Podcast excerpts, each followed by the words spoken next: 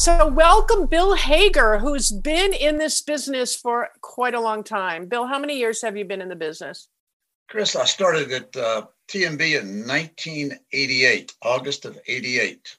Well, it's funny because when we talked about what Bill wanted to really chat about in the podcast for the InProduction sales team, as we tag on to some of the podcast content we're providing for everybody, and we thought just with your virtual longevity of years in service, we wanted to sort of pick your brain a little bit about has this ever happened before where everything just shut down? Has that ever happened in your recollection? No, first time that I've experienced it.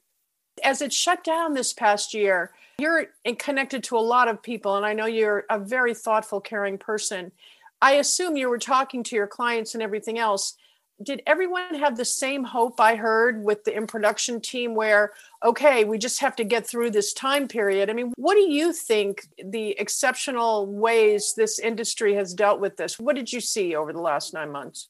I've just seen a lot of indecision on the part of our clients, not knowing themselves uh, what the future might hold, how long it was going to be before they could get their event up and running would it be now springtime possibly, or is it going to be summer?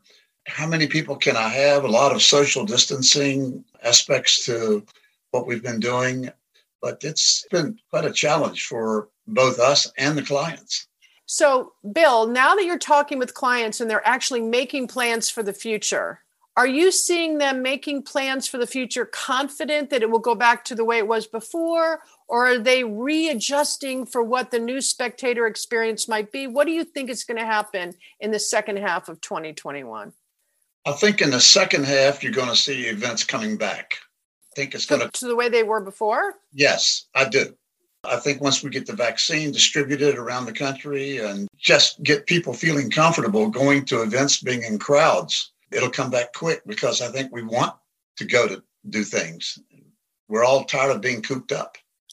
Well, that's for sure, especially at the holiday time when everybody's not missing their family, and you know it's a it's definitely a difficult time.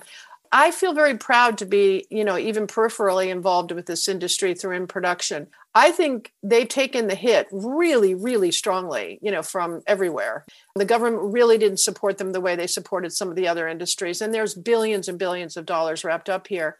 What did you learn in the last nine months about your clients? What did you learn about people in this industry?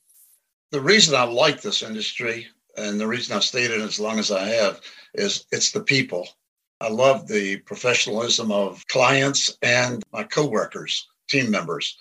It's been an experience for all of us, but I think we've learned that we have to adjust on the fly. And that's been the big thing that I've seen.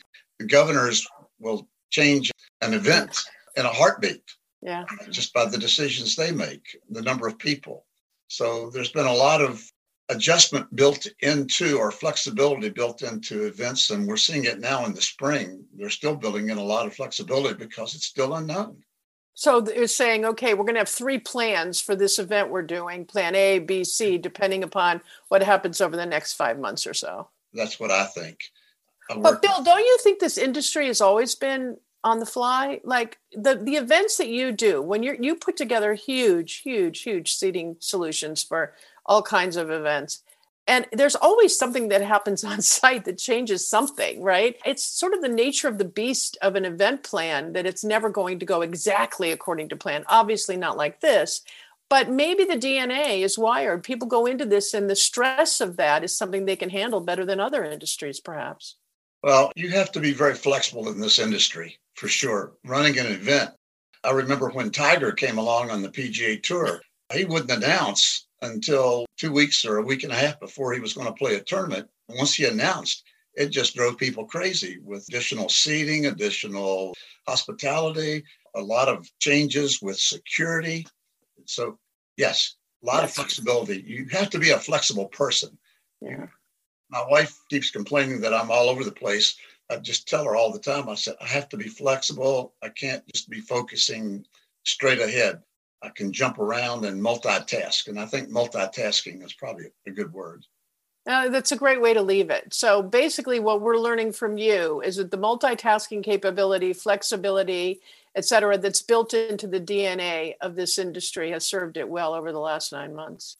Totally agree. Yeah. Nice to talk to you, Bill. It's been great talking to you, Okay. as always. All right. We'll see you soon. Right.